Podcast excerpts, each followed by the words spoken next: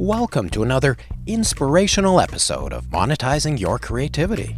I'm Julia Beatty. I'm a singer songwriter. I'm Dave Ronald, a guitarist, musician, and studio owner. You don't have to have the big support from the record label, and that very much was changing while we were in music school. Really, where you do need the help is in the marketing. Everyone's got a CD these days. Monetizing Your Creativity asks the question what does it take to earn a living with your creative talents?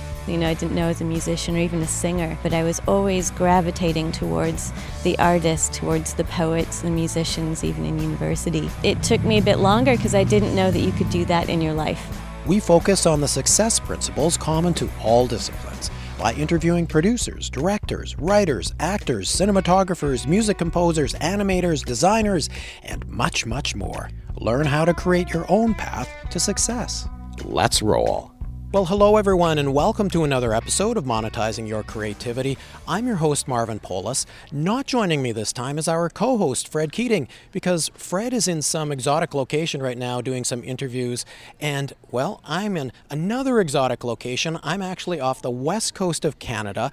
I'm on Salt Spring Island. We've been here before. And just to kind of put that on the map for you, that's off the mainland, it's about an hour and a half ferry ride. It's in the Gulf Islands of Canada. It's a fantastic artists enclave and I'm back outside the quirky, famous Treehouse Cafe, where one of our guests today, well, actually, both of them have been known to perform. And with me is Julia Beatty. Say hello, Julia. Hello. And joining us via Skype is Julia's partner in music. He's in Ymir, British Columbia, which is near Nelson, and I think for our international listeners, you're going to need to Google map that. Say hello, Dave. Hello there. It's also close to Shambhala Music Festival. Splendid. Hey guys, glad you could join us. Julia, tell me about the music that you guys produced together. Oh, well, we've been working on an album sort of long distance.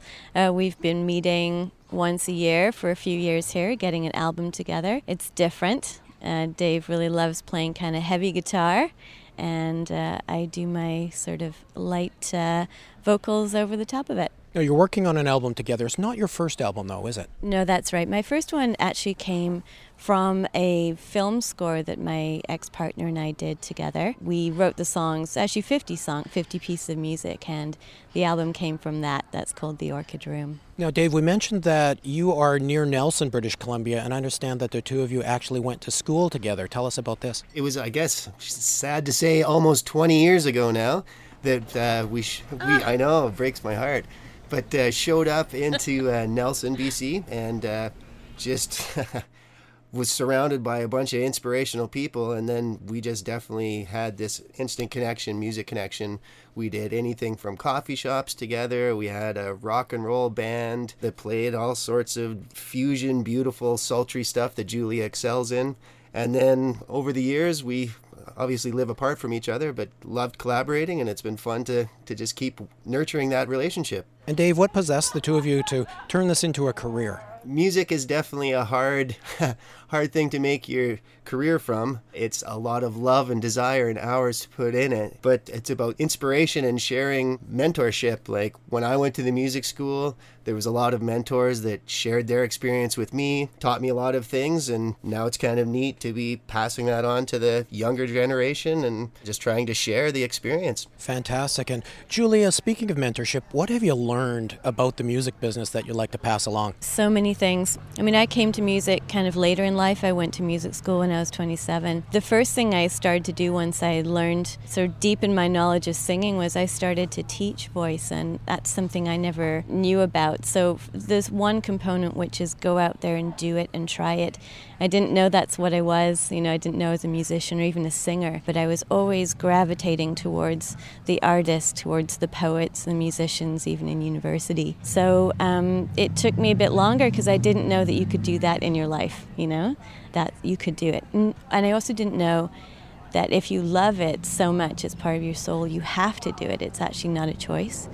So, those parts in terms of emotional knowing, you know, I would hand that out, and it's just doing it is the only way you can get more confidence and be out there. But I've been lucky enough to do some jobs. So, teaching, as, as I say, was one thing. I've been in musicals, I've done soundtracks and recording. I love recording in the studio, so that's something you can start very early on if you work on your singing. I think working on and investing in what you're going to be doing is worth it. So, be it lessons or other things, it's great. You're going to have it for the rest of your life, hopefully. Um, but I was also lucky enough to work for Randy Bachman, his record label. So that was also at the time where a really good friend of mine who I play with brought me into the company.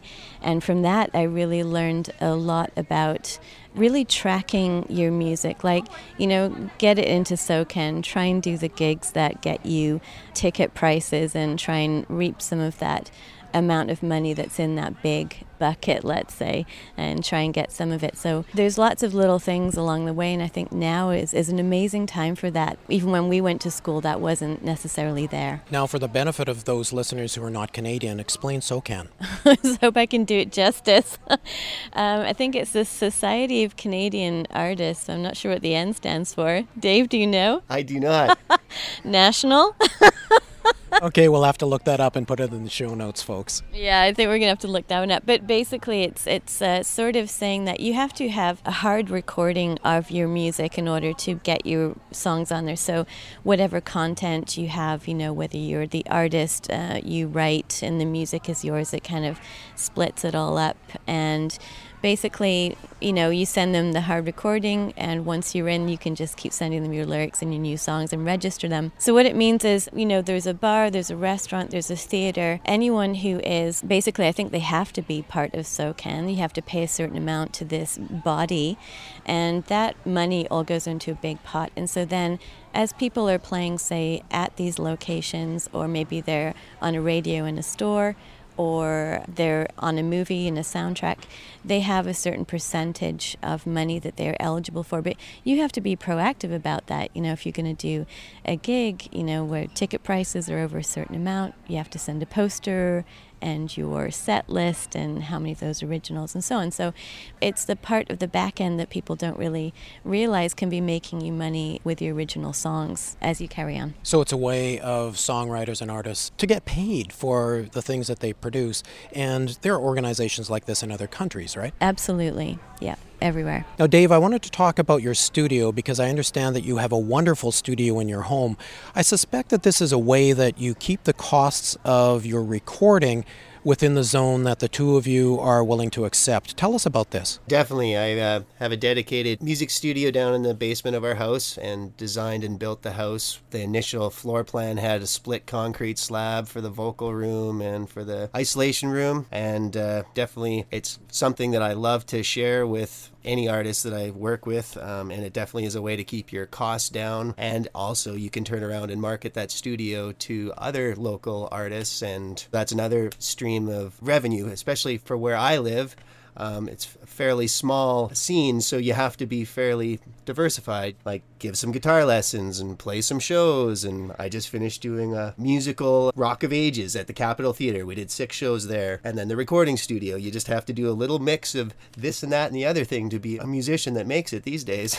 so I guess you can live in a small town as you do, actually, as both of you do, and you can still make a go of it, and you can still have your career. But I think I hear you saying that you really need to be diversified right, Dave? The more things that you can offer and the more people that you have contacts with, the better chance you have. If you can as a guitar player, learn how to pick up the bass. All of a sudden, you got twice as many potential gigs out there. There's all sorts of things that, if you're willing, then it can keep you busy. And Julia, I know the two of you write and record together. Do you perform live as well? Do you know, actually, we haven't done that yet, to tell you the truth. We did, of course, when we were in the same location. That is, I think, in the plans as something we'd like to do. Of course, it's nice being professional musicians because we could work everything up apart from each other and then just come together fairly in short, fairly short notice to get gigs together or do a show.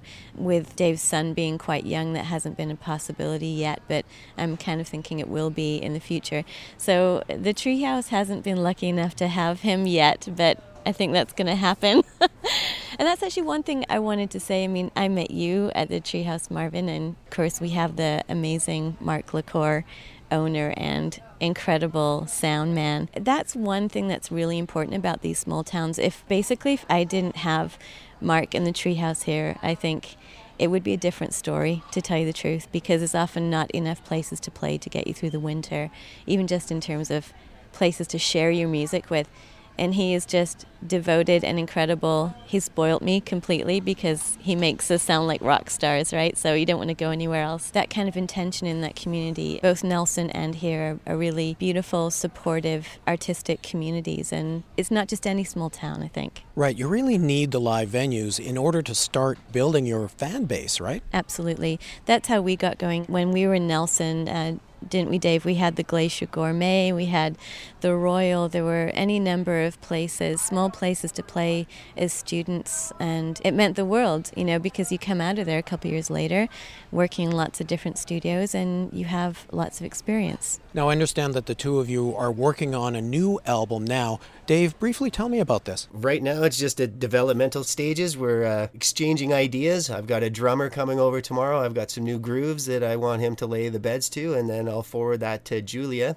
So there's even some incredibly fresh stuff that she hasn't even heard of yet. And I'm sure she's got a bunch of great ideas that she's going to send my way too. Often I'll record a bunch of the beds and then either Dropbox them to Julia or send a CD. And then she comes back with lyrics. And when we get together, the tracking happens. That's fantastic. This is great because we live in an age now where you don't actually need to be in the same place all of the time. But I do suspect you get together in studio for some of the time, right? Yeah, absolutely. Generally speaking, I'm kind of old school, so I love having the CD to work with, but it gives me that prep time just to start thinking about melodies.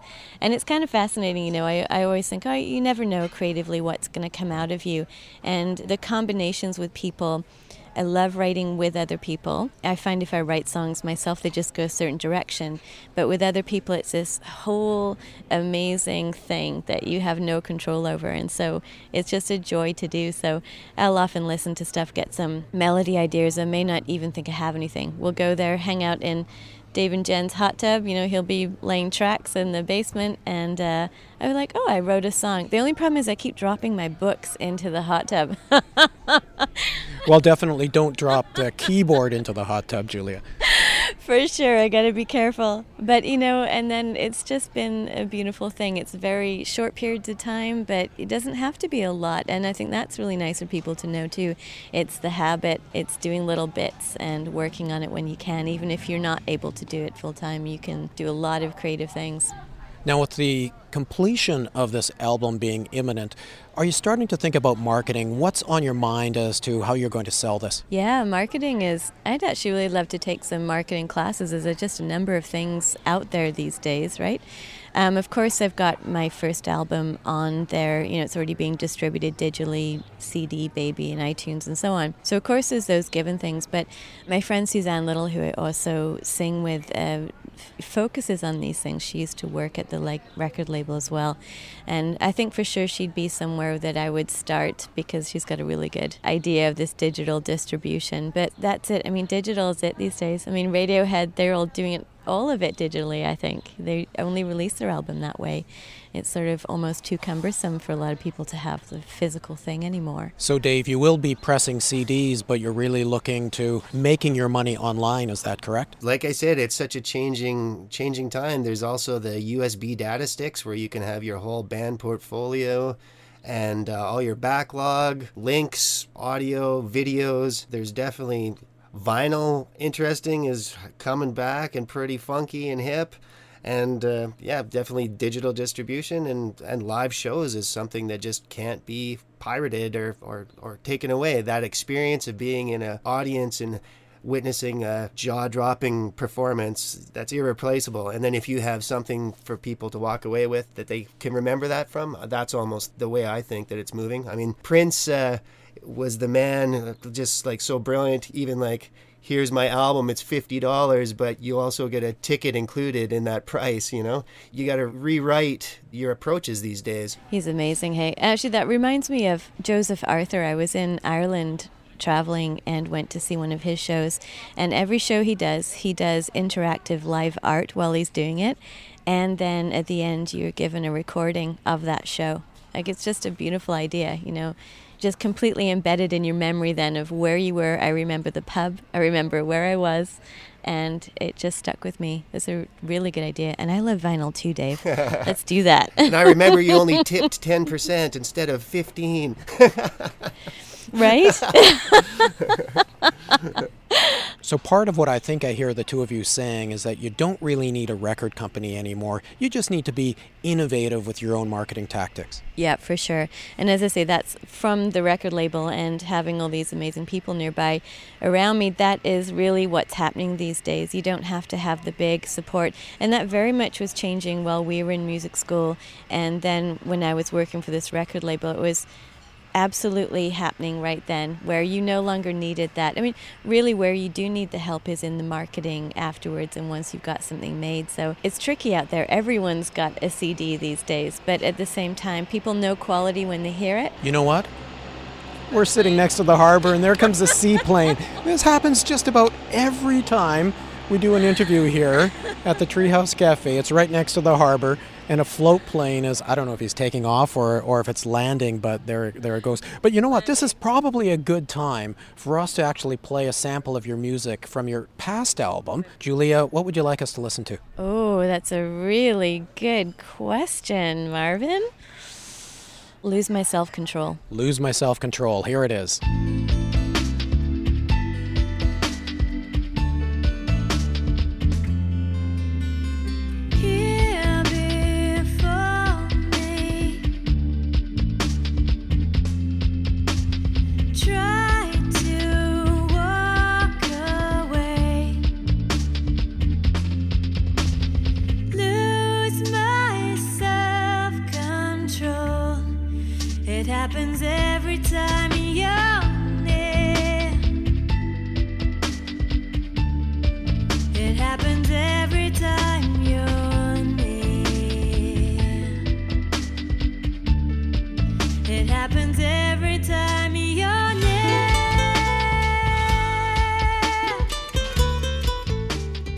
Julia, that was great.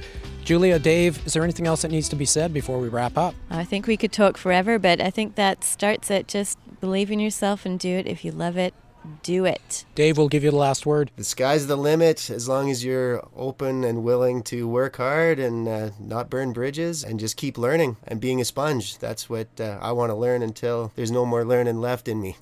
be a sponge. Dave says be a sponge, nice. and I see Julia nodding her head. Let's leave it at that. Thank you so much for joining us. Thank you very much for having us, Marvin. Thanks for tuning in to Monetizing Your Creativity. Be sure to join us next time by subscribing to us on iTunes or wherever you get your podcasts. While you're there, please leave a review. It helps us with our ratings. You can also visit monetizingyourcreativity.com for more information about the show. And hey, be sure to tell your friends who want to understand how to monetize their creativity.